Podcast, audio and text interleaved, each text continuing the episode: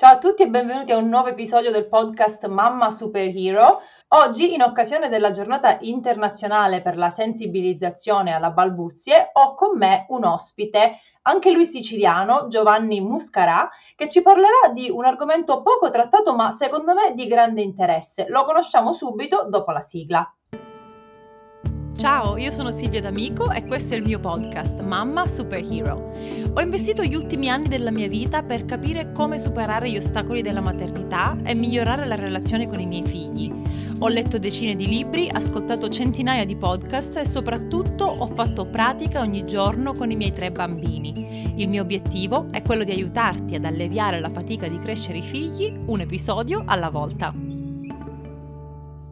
Ciao Giovanni, è un piacere averti qui con me oggi. Ciao, grazie mille per l'invito, è un onore per me. Allora Giovanni, parlaci subito di te ehm, di cosa ti occupi, chi sei e qual è la tua storia. Io so che questo sarà un episodio che forse hanno cliccato i nostri ascoltatori non sapendo cosa aspettarsi e io dico che sarà molto interessante, una storia di grande ispirazione e un argomento che vale la pena trattare. Grazie mille, mm, spero di non annoiare nessuno. Appunto, io sono Giovanni Muscarà, fondatore di Viva Voce. Viva Voce è eh, un'associazione che si occupa appunto di eh, sensibilizzare l'opinione pubblica a 360 gradi verso il problema della balbuzie e Viva Voce è un centro medico che si occupa proprio di riabilitazione della balbuzie. Eh, io non sono un medico, diciamo questa attività non nasce da un business plan, ma nasce dalla mia personalissima esperienza di balbuziente. Fin da piccolo, eh, mia madre, metto che proprio fin dalle prime parole, ho sempre balbettato, ma in una maniera devastante, non con quel concetto di balbuzie classico facevo pa pa pa ma, andavo proprio a perdere il controllo della mia motricità, eh, eh, il collo si contorceva, si rigidiva, la testa mi andava all'indietro. E quindi sono cresciuto proprio con eh, la gente che mi rideva in faccia dopo due o tre secondi di sbigottimento iniziale.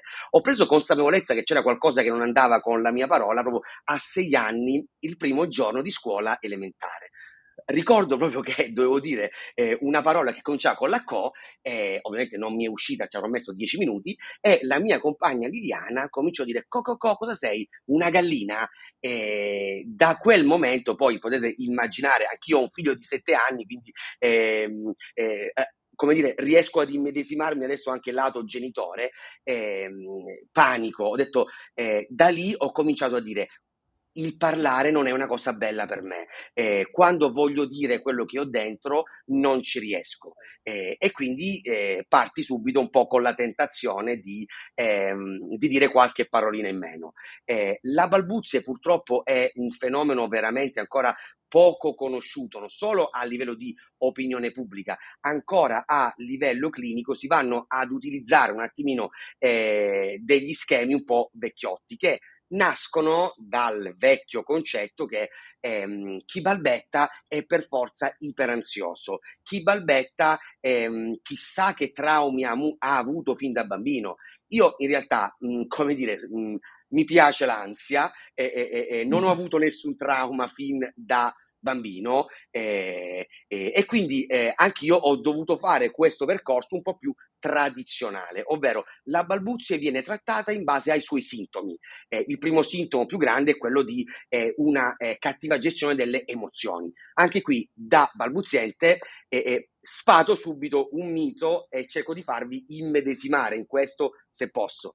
Ehm, ovvero, eh, chi balbetta, ancora prima di parlare, ancora prima di incominciare a parlare, sente già, percepisce già eh, su quale parola andrà a bloccarsi. E quindi avverte proprio la pancia che si irrigidisce, il petto fa la stessa cosa, l'aria si ferma in gola. E quindi tu eh, conosci già prima, passami il termine di che morte morirai. E io sfido chiunque a sapere ancora prima di parlare che andrà ad affrontare una situazione di fatica simile, magari percependo già che l'interlocutore riderà o reagirà in una maniera che non conosce, io sfido chiunque a non agitarsi, sfido chiunque a non andare un po' nel panico. Ed il problema qual è? Che questa agitazione non fa altro che amplificare quella rigidità di cui prima. Quindi l'ansia ovviamente è strettamente correlata alla balbuzie, ma l'amplifica. Eh, non è la causa. Quindi il primo percorso che i miei genitori mi hanno fatto percorrere da bambino è lo psicologo, che cercava quindi di indagare le cause, i rapporti tra i miei genitori, eventuali traumi, ma soprattutto cercava di farmi stare calmo. Ma io proprio eh, sono l'opposto della calma, non ce la faccio, non ci riesco. e quindi dopo un po' ho mollato questa strada. L'altra strada... Giovanni, io ti interrompo perché funziona così con i miei ospiti, io interrompo quando mi va di dire qualcosa. Innanzitutto voglio dire che secondo me gli ascoltatori e le ascoltatrici sono un po' scioccate del fatto che tu da piccolo fossi balbuziente. Non so poi qual- quando è stata l'età eh, in cui hai risolto al 100% questo disagio. Guarda, ho, ci ho combattuto allenandomi anche 19 ore al giorno fino ai 29 anni. Dai 29 anni disperato perché tutto quello che cercavo di fare, non, non, cioè tutti i metodi eh, imparati, ar- cioè, mi sono serviti, però dovevo parlare in maniera strana, dovevo parlare con le cantilene. Pensate voi, a vent'anni devi chiedere ad una tua amica di uscire fuori, le chiedi andiamo a bere una birra, non lo puoi fare. Mi bevo una birra prima, di modo che mi scioglievo un po' e andavo a chiedergliela. Quindi fino ai 29 anni è stata una guerra. Da lì per disperazione un giorno mi trovavo in Inghilterra per continuare con il mio lavoro in ambito finanziario. All'ennesimo colloquio, una banca d'affari in cui vedi il tuo interlocutore che ti guarda e dice, cioè, eh, tu non sei quello che dici di essere. Questa è la cosa più brutta della balbuzia, che proprio a causa di questi stereotipi l'altro ti guarda non, perché, non per quello che tu sai di essere, ma per qualcosa meno. E quindi questo ti lascia con una sensazione di dolore e di frustrazione veramente grandissima. E quindi io un giorno, proprio mh, a caso, ho detto adesso faccio qualcosa per me stesso, adesso non lo so. E quindi semplicemente guardandomi ad uno specchio ho detto voglio quantomeno tenere il mio corpo fermo, la mia testa ferma. E detto chi è che si occupa di questo a livello clinico? I fisioterapisti, ho cominciato quindi a, a, a, ad avviare degli studi, delle cose eh, e mi sono rivolto ad una massima esperta di eh, un metodo perché un giorno mi sono imbattuto in una presentazione e ho avuto come un'illuminazione. C'è questo metodo, si chiama Bobat, che postula una cosa molto semplice. Il cervello assorbe e fa proprie cose semplici che ritiene necessarie. Da questa eh, illuminazione, quindi mi sono messo nelle mani di questi fisioterapisti, poi nelle mani di neurologi, cioè ho, eh, ho iniziato a stalkerizzare tutti dei clinici che fossero bianchi dal tema della balbuzie e io davo loro le mie sensazioni, i miei desiderata in termini di, eh, eh, di quello che desideravo sentire io e loro mi davano vari strumenti fino a quando, a furia di fare test, test, test, ho detto, caspita, ma fra, fra le altre cose, i miei test, eh, il mio test preferito era ordinare un caffè, perché io il caffè proprio quando andavo al bar ordinavo un lungo, perché sulla C di caffè ci mettevo tre quarti d'ora. Tra l'altro, da buon siculo il caffè è abbastanza ristrettino e quindi me dovevo zuppare il caffè lungo. E, e, e, e, quindi il mio test preferito per vedere, vediamo se veramente ce la faccio, era andare al bar, il barista per me era come il terrorista dell'ISIS, e un caffè, caspita ce l'ho fatta, uno, due, tre, quattro, poi cominci a fermare la ragazza per strada, cominci a fare il colloquio. E dici cavolo ma allora è possibile, e lì ad un tratto mi sono detto, ma funziona su di me perché appunto per questa mia energia che comunque mh, ho, eh, o può funzionare anche sugli altri. E quindi ho chiamato un po' di altri ragazzi conosciuti ehm, in altre cose, tu va di fare un test, sì no, sì no, il feedback è stato buono, ovviamente nessuna magia, nessuna pozione magica. Eh, Solo duro lavoro immagino. Du- durissimo lavoro e quindi lì ho capito quel mio desiderio, quel mio sogno, quando appunto ho visto che questa cosa andava anche sugli altri, c'è stato come una scintilla nel mio cuore, cioè eh, io fin da bambino ho sempre avuto il desiderio di poter fare nella vita qualcosa di grande, qualcosa di importante e ho sempre cercato in altri modi di farlo. Eh, ho capito che quello che volevo fare era proprio fare il centro per la balbuzia più grande del mondo, ma non più grande del mondo nel senso, eh, come dire, semplicemente economico, finanziario, ma di portare a tutti quelli che hanno la mia fatica, che, eh, che hanno vissuto, vivono quello che io ho vissuto, una eh, soluzione più facile, più semplice e soprattutto che può restare nel tempo e che non ti costringe a cambiare quello che sei. Io per parlare così non devo stare calmo, non sono calmo e non devo parlare in maniera strana. Quindi la, la tua passione si vede dal, dallo schermo e si percepisce anche eh, dalla tua voce, quindi sì. Io non avrei mai immaginato, ovviamente adesso parleremo anche di stereotipi e di eh, altro, ma io non avendo mai conosciuto balbuzienti, non avendo mai interagito con delle persone che avevano questo eh, disturbo, non, non, avrei mai immaginato che tu in passato avessi sofferto di una cosa del genere. Quindi ci fai una panoramica generale sulla balbuzia, che cosa è, come si riconosce, forse è facile da, da riconoscere, ma è, è, un disturbo diffuso, non è diffuso, come e perché sì. si sviluppa, non so, ti lascio un po' carta sì. bianca. Ok, eh, ci tengo a dire che come vi ho detto non sono un medico, ma eh, il centro è partner del centro di neuro e psicolinguistica del San Raffaele, guidato dal professor Giubin Abutalebi, quindi eh, ovviamente non è farina del mio sacco. Quindi eh, la balbuzia in realtà è molto più diffuso di quello che si pensa, perché riguarda circa l'1,5% della popolazione mondiale. In Italia parliamo circa di quindi un milione di persone, eh, circa 150.000 under 18.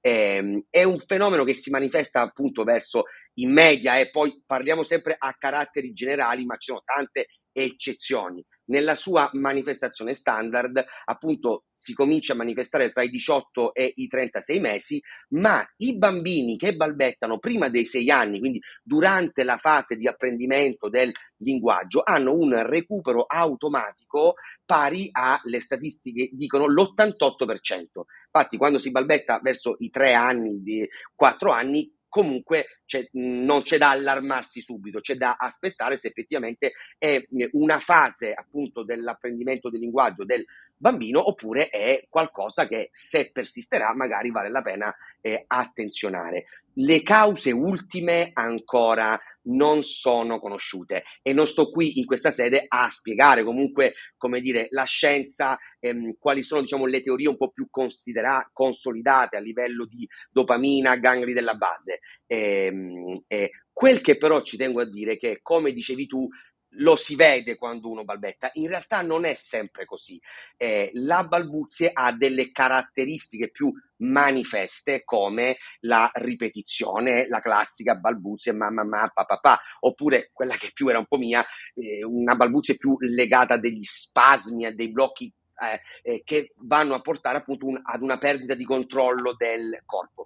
Ma quando a balbettare è una persona con un carattere più eh, timido, introverso o una persona che, eh, eh, che come dire, ha molto a cuore il giudizio degli altri, fredda pacata, cosa succede? Che, come dicevo prima, io lo sento prima che sto per balbettare, quindi so che non è bello, mi fermo prima. Quindi c'è tanta gente che balbetta senza quella manifestazione. Io ovviamente uso dei termini generici per intenderci, ovvero la balbuzie può essere anche un silenzio, può essere anche un non lo so, può essere anche un evitamento. Nei casi più critici che eh, noi trattiamo qui al centro, ci sono sia ragazzini che persone con una manifestazione molto lieve, ma la soffrono talmente tanto che eh, la balbuzia diventa mm. l'ultima delle cose in quanto si assiste proprio ad un ritiro sociale. Quindi, ecco, mi veniva eh, in mente infatti la parola isolamento, cioè una persona che si, tie- che si, sente così, si isola, non vuole avere relazioni sociali, non si,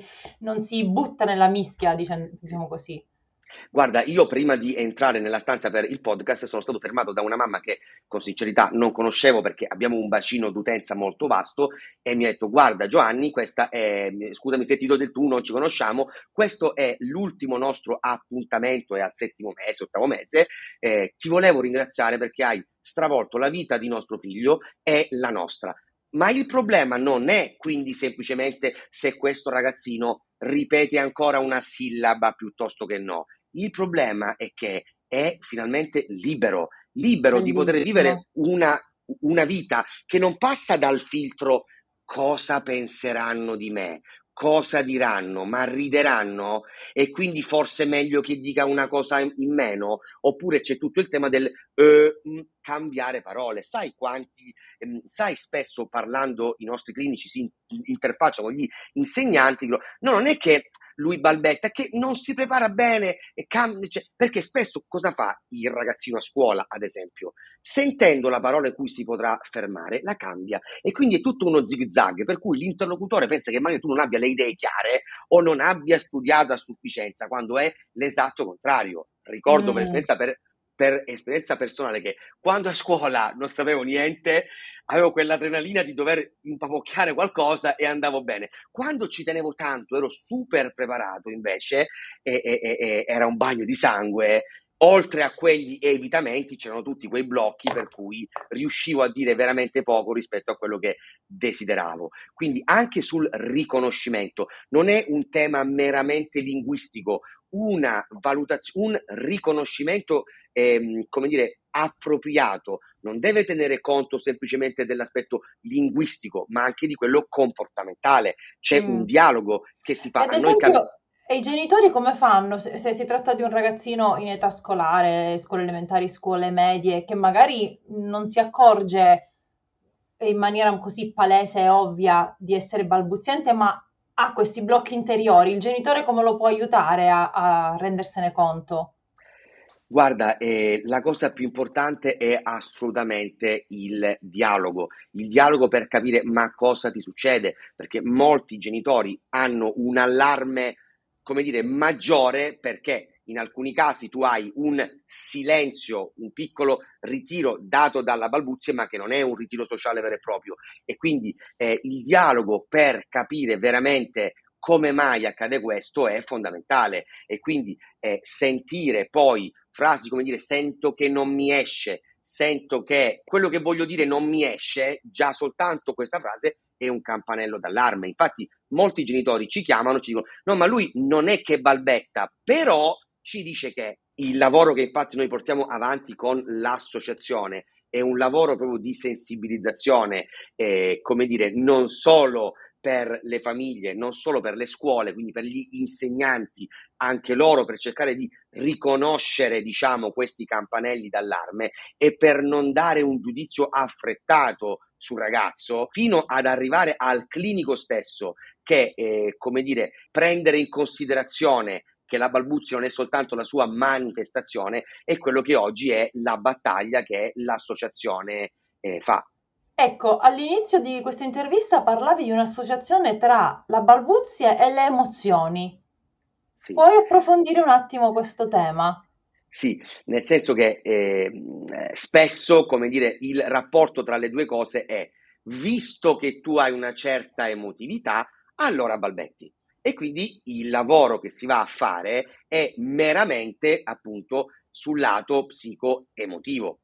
Eh, giustissimo, ma il problema è che chi balbetta sa che in realtà accade un po' il contrario, ovvero io so che balbetto, mi rendo conto che balbetto, mi rendo conto che andrò ad affrontare una situazione faticosa e di conseguenza, eh, eh, eh, come dire, mh, comincio a perdere un po' il controllo della gestione della mia emotività. Punto primo. Punto secondo, con poi i fatti che si vanno a cristallizzare, fatti magari di eh, eh, eh, come dire, un sorriso, una presa in giro o addirittura bullismo. Ci, ci, sono numerosi studi che attestano che chi soffre di balbuzie è più soggetto ad eventi di bullismo a, scuola. Devo dire che non ci volevano gli studi, è abbastanza evidente in mm-hmm. realtà la, eh, la, cosa. Quindi eh, il tema è che quindi quando tu devi andare a fare, eh, non so, un'interrogazione e alle 10 prima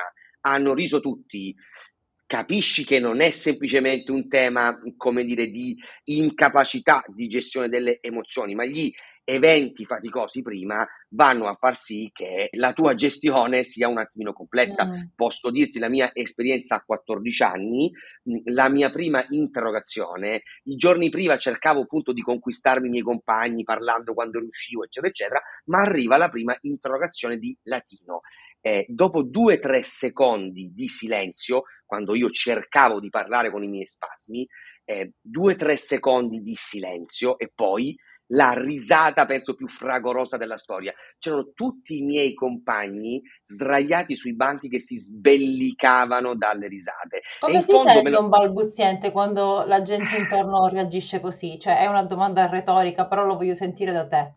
Guarda, io ricordo ancora i miei pensieri, adesso ho 40 anni, quindi sono passati un po' di anni, ma ricordo ancora i miei pensieri in quell'istante, anche perché guardavo la mia prof per cercare conforto nel suo sguardo, ma anche lei guardava a terra per non ridermi eh, in faccia. C'era il mio compagno Lillo in fondo, in ultima fila, che aizzava anche gli altri facendomi diciamo, un po' il verso. Io ricordo ancora i miei pensieri. Il primo è stato adesso eh, scappo via, scappo dalla classe. L'altro è mi metto a piangere eh, qua e sto zitto. Il terzo, ahimè, vado a eh, tirare un bel cazzotto al mio compagno Lillo. In realtà appunto, altro che incapacità di gestire le emozioni ed ansia, sono stato lì, ho continuato a cercare di dire qualcosa con una dignità ed una forza che sinceramente non so da dove mi sono venuti. E con molta pazienza sono andato per la mia strada, alla seconda, alla terza, alla quarta, sempre la stessa cosa. Poi dopo 5, 6, 7 interrogazioni i compagni hanno cominciato a ridere meno eh, ricordo ancora le ultime due mie compagne che hanno smesso di ridere, ehm, Annalisa ed Alberta. Eh, ehm, e, e, da lì poi si è tutto un po' più normalizzato, ma non ti dico l'ansia, ogni inizio anno ci sarà un compagno nuovo o le supplenti, tutti gioivano quando mancava una prof eh, e io invece, oh mamma mia, adesso arriva, fa l'appello, a me non mi esce niente, e chissà come reagisce, quindi ehm, è, è veramente un problema, un fenomeno assolutamente sottovalutato, ci, perché si vede soltanto la manifestazione, ma non ci si rende conto di quello, quello che, del mondo che... Quello che mi viene in mente è che tu dedichi la tua vita, la tua passione a sensibilizzare la gente eh, su questo tema e quello che faccio io è cercare di eh, sensibilizzare sul tema del cresci tuo figlio in modo empatico e rispettoso. Ora, se noi veramente crescessimo i nostri figli con empatia e rispetto di se stessi e degli altri, mi chiedo quanti di questi ragazzi e poi adulti eh, sarebbero in grado di, in inglese si dice stand up for you, quindi mettersi a tua difesa, cioè riconoscere un sopruso, un, un atteggiamento prepotente e aggressivo, eh, cioè sarebbe un altro mondo perché invece di essere lì solo in quella classe saresti stato con una schiera di difensori.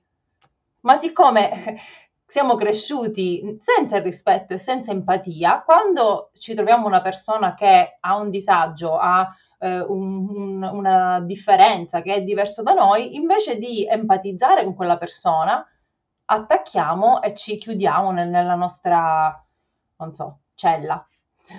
Sì, sì, eh, concordo, eh, devo dirti che il primo giorno di scuola di mio figlio, che è nato a dicembre, è arrivato con un po' di ritardo rispetto al linguaggio.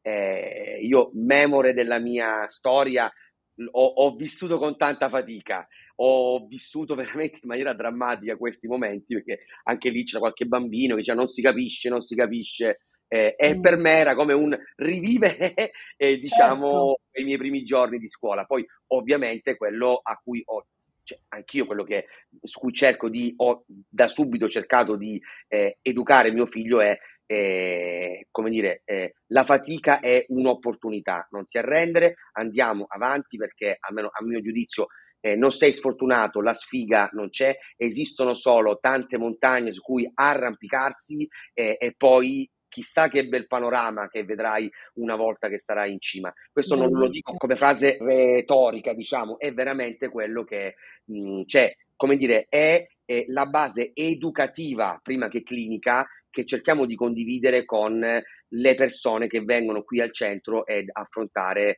con noi la loro balbuzia. Ma quindi la balbuzia si risolve sempre se trattata in modo giusto? C'è una percentuale abbastanza alta di di superare questo problema o... Guarda, O ci sono dei eh, casi in cui è così cronica o, sì, o non si può? guarda, risponderò eh, a questa domanda su più livelli, in quanto eh, non è una terapia farmacologica, non esiste né la pillola eh, magica per la balbuzie né esiste l'intervento chirurgico o mh, qualcosa di simile. È proprio un percorso riabilitativo. Quindi ci sono molti fattori che vanno ad incidere. Ehm, su questo incide l'età in cui si inizia un percorso del genere. E, e, e più si inizia da bambini e più è facile che si abbia un recupero duraturo nel tempo. Però se si è bambini, eh, noi facciamo sempre una chiacchierata con il bambino per capire se ha senso aspettare qualche mese in più, se ha senso aspettare un anno in più. Il bambino deve essere pronto, ci deve essere una tenuta, comunque una propensione all'impegno. Eh, è fondamentale il sostegno che la famiglia, l'aiuto che la famiglia dà al bambino e la rete che si riesce a creare anche con la scuola e comunque con chi c'è intorno al bambino. Puoi Eh, approfondire quindi questo, questo aspetto? Perché è importante avere questa rete di supporto? Qual è il ruolo perché che svolgono i sì, familiari, gli insegnanti? Sì, noi lavoriamo, c'è una prima fase intensiva per cui facciamo fare esperienza proprio a chi viene da noi della possibilità di successo. E questa esperienza senza forzare, senza forzare nessuno, ma non la facciamo fare semplicemente in una zona di comfort chiusi in una stanza, cerchiamo di accompagnare chi viene, chi lavora sulla Buzze con noi, in quelle situazioni proprio più critiche per lui. Ci sono ragazzi che fanno la prima telefonata a 15 anni, che mandano il primo messaggio audio a 20 anni, perché prima hanno sempre evitato queste cose. Noi chiediamo loro quali sono le cose più difficili per te e li accompagniamo gradualmente, ripeto, senza forzare nessuno, a mettersi in gioco su questo e la, una caduta, un aggiustamento, cioè pian piano si arriva a vivere una cosa che per voi è normale, eh, anche per noi si riesce eh, a fare esperienza di successo. Eh, il problema qual è? Che, in, che, dopo questa fase intensiva di cinque giorni, il tema è riuscire a passare da una abilità ad un'abitudine e per questo ci vuole la ripetizione del tempo di schemi motori nuovi, abitudini nuove, eh, c'è da consolidare quel coraggio che si acquisisce durante il corso e quindi eh, come dire, nel caso di un bambino, il supporto nel day by day, quando c'è non l'errore, non due errori, non tre errori, ma se c'è una tendenza a lasciarsi andare a mettiamoci insieme, correggiamoci, sentiamo eh, la um, Vale, la Elena di turno, ovvero abbiamo un team di cliniche che poi di, di clinici che si occupano esclusivamente poi di accompagnare i nostri allievi nel in questo percorso. Quindi eh, andiamo a scuola, andiamo a scuola per cercare di coinvolgere i professori e gli insegnanti in questo percorso e di valorizzare anche il più piccolo cambiamento, di, di far sì che il bambino o anche il ragazzo, cioè, eh, eh, eh, co- come dire, percepisca nella rete che lo circonda che quello che sta facendo è una cosa grande, è un lavoro grande perché mettersi in gioco, avere il coraggio di guardare in faccia il proprio limite, la propria fatica e lavorarci su, cioè è una cosa che, che sia la balbuzzo, che sia un'altra cosa, merita incoraggiamento, merita il tifo, la stima e la fiducia mm. di chi ci circonda. Eh, da chi è composto il team? Ehm, con il quale il Babuzzete lavora quando eh, si affida a voi. Sì. Quindi eh, il nostro direttore sanitario che supervisiona tutta l'attività clinica è il professor Jubin Abutalebi, eh, che è un neurologo, eh, professore clinico del San Raffaele, ma che collabora in università di mezzo mondo su temi del linguaggio ehm, e che supervisiona e coordina anche tutta l'attività di ricerca scientifica che noi facciamo. Ehm, poi eh, c'è un team composto appunto dalla neuropsichiatra infantile, dalla logopedista, ma il primo eh, la prima presa in carico, il primo incontro viene fatto con eh, una nostra clinica eh, che si occupa esclusivamente di balbuzie. Noi abbiamo un team che, che, formiamo noi internamente che si occupa solo di balbuzie. C'è una prima chiacchierata che si fa per conoscersi, in cui noi come prima cosa diamo delle chiavi di lettura nuove rispetto magari a come la famiglia o il, balbetto, eh, o il balbuziente stesso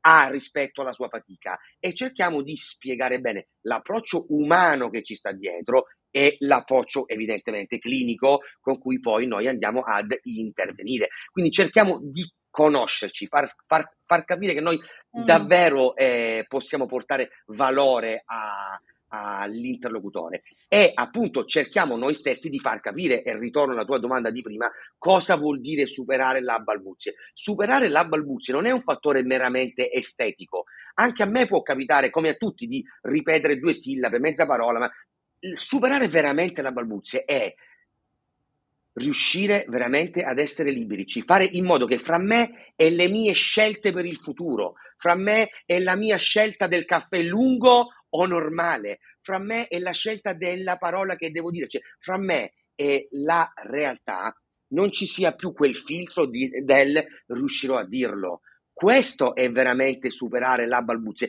al netto che ci possa essere una, una imperfezione estetica. Il tema è se quell'imperfezione estetica ti genera ancora quell'allarme di cui abbiamo parlato rispetto alla balbuzie. Mm. E, e, e, e, quindi si può assolutamente recuperare, si può avere un recupero totale eh, che misuriamo non semplicemente con il test, abbiamo i test logopedici, abbiamo il test, abbiamo i vari test che sottoponiamo, ma per noi non è quello il tema, non è dire io vedo qui nella stanza che tu riesci ad avere una fluenza perfetta, sei guarita, ma il tema è ascoltare te, te che ci dici sei libero o non sei libero, te che ci racconti tutti i successi che stai ottenendo nella tua vita. Infatti il percorso viene strutturato insieme all'allievo, ovvero quali sono nei prossimi mesi i successi, i traguardi più importanti per te e leghiamo quindi tutto il percorso ehm, eh, a questa evoluzione, crescita, liberazione, scusate se può sembrare un termine forzato ma vi assicuro che non lo è, dell'allievo. C'è una frase, eh, noi qui al centro in questi 11 anni si è evoluto tutto, sono cambiate tantissime cose. Una cosa non ho mai cambiato, eh, eh, la frase di De André che ci accompagna eh, come dire, eh, eh, in tutti i nostri materiali, contenuti, fra l'altro che sbaglierò di sicuro, ma la frase dice eh, tu prova ad avere un mondo nel cuore e non riesci eh, ad esprimerlo con le parole. Questa è veramente la balbuzia, non è la manifestazione, cioè, sì è la manifestazione, sì è l'ansia, sì sono tutti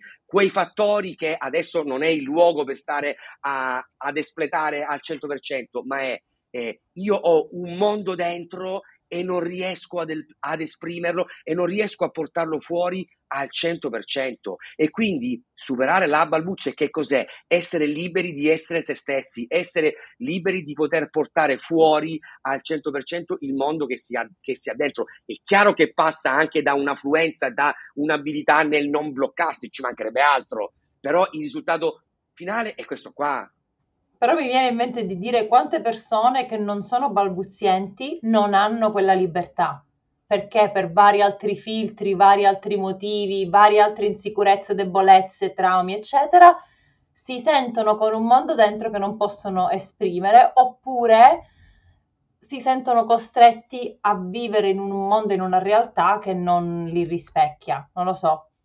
Eh, mi trovi d'accordo al 100%, infatti eh, sto- le storie nostre di molti ragazzi sono ehm, davvero, eh, passami il termine, di, di, di sprone, di, di esemplificative, eh, eh, di supporto. Incoraggiamento. scusami, ecco, non mi veniva il termine incoraggiamento, sì. per chi ha delle altre fatiche, perché poi ognuno ha la sua, più o meno grossa, ma il tema è quando ce l'hai tu.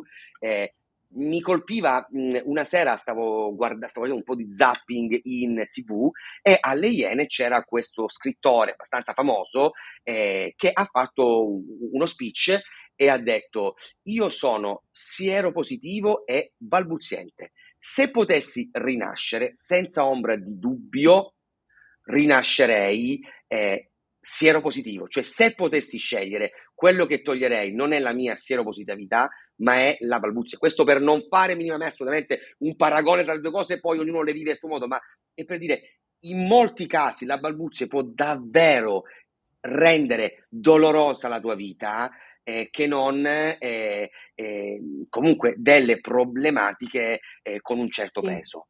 sì. Quindi mi sembra di capire che il vostro centro è unico in quanto è forse pluridisciplinare, no? Perché hai parlato di neurologia, psicologia, Sì, sì. logopedia, mentre invece forse tradizionalmente la balbuzia si cercava di curare soltanto da un, da un aspetto, no? Sì, sì, cioè spesso la balbuzia, come io ho fatto in altri centri, eh, hanno cercato di aiutarmi in maniera egregia, ovviamente, ma prendendo in considerazione solo o cioè solo un aspetto, o quello più psicologico, o quello un po' più eh, semplicemente di linguaggio, di dinamica di linguaggio, di strategie per evitare, o un tema meramente legato al rilassamento e quindi dall'ipnosi a, a, a via dicendo. Eh, quello che cerchiamo di fare noi invece è, partir- cioè è cercare di eh, dare un supporto veramente a 360 gradi. Abbiamo anche, eh, ma a 360 gradi vuol dire che la fase online non si fa su Zoom, cioè quando si lavora,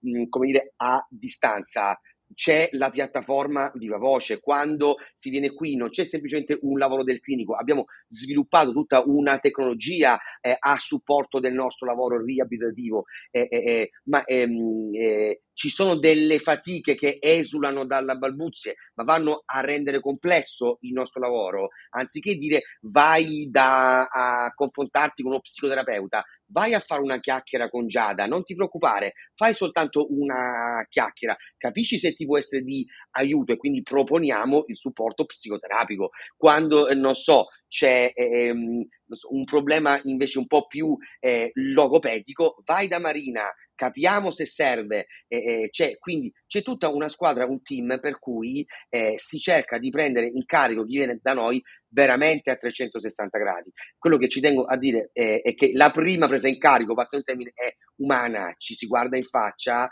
e cerchiamo di trasmettere che noi ti prenderemo a cuore. Mm.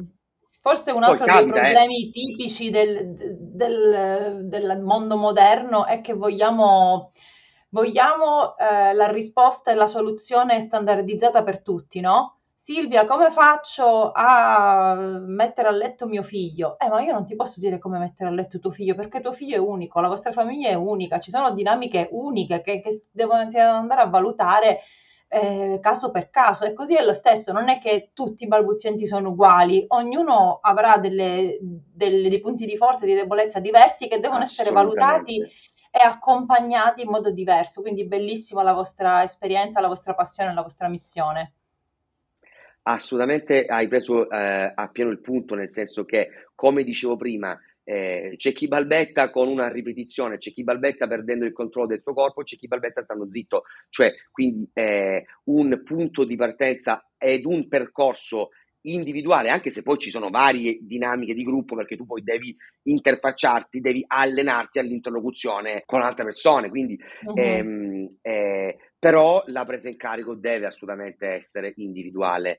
Eh, quindi concordo, cioè hai preso Fantastico. appieno eh, uno dei nostri sì. punti di forza. Quindi chi volesse mettersi in contatto con voi, farvi delle domande, magari eh, prendere informazioni, dove vi trova, come vi trova, dove siete?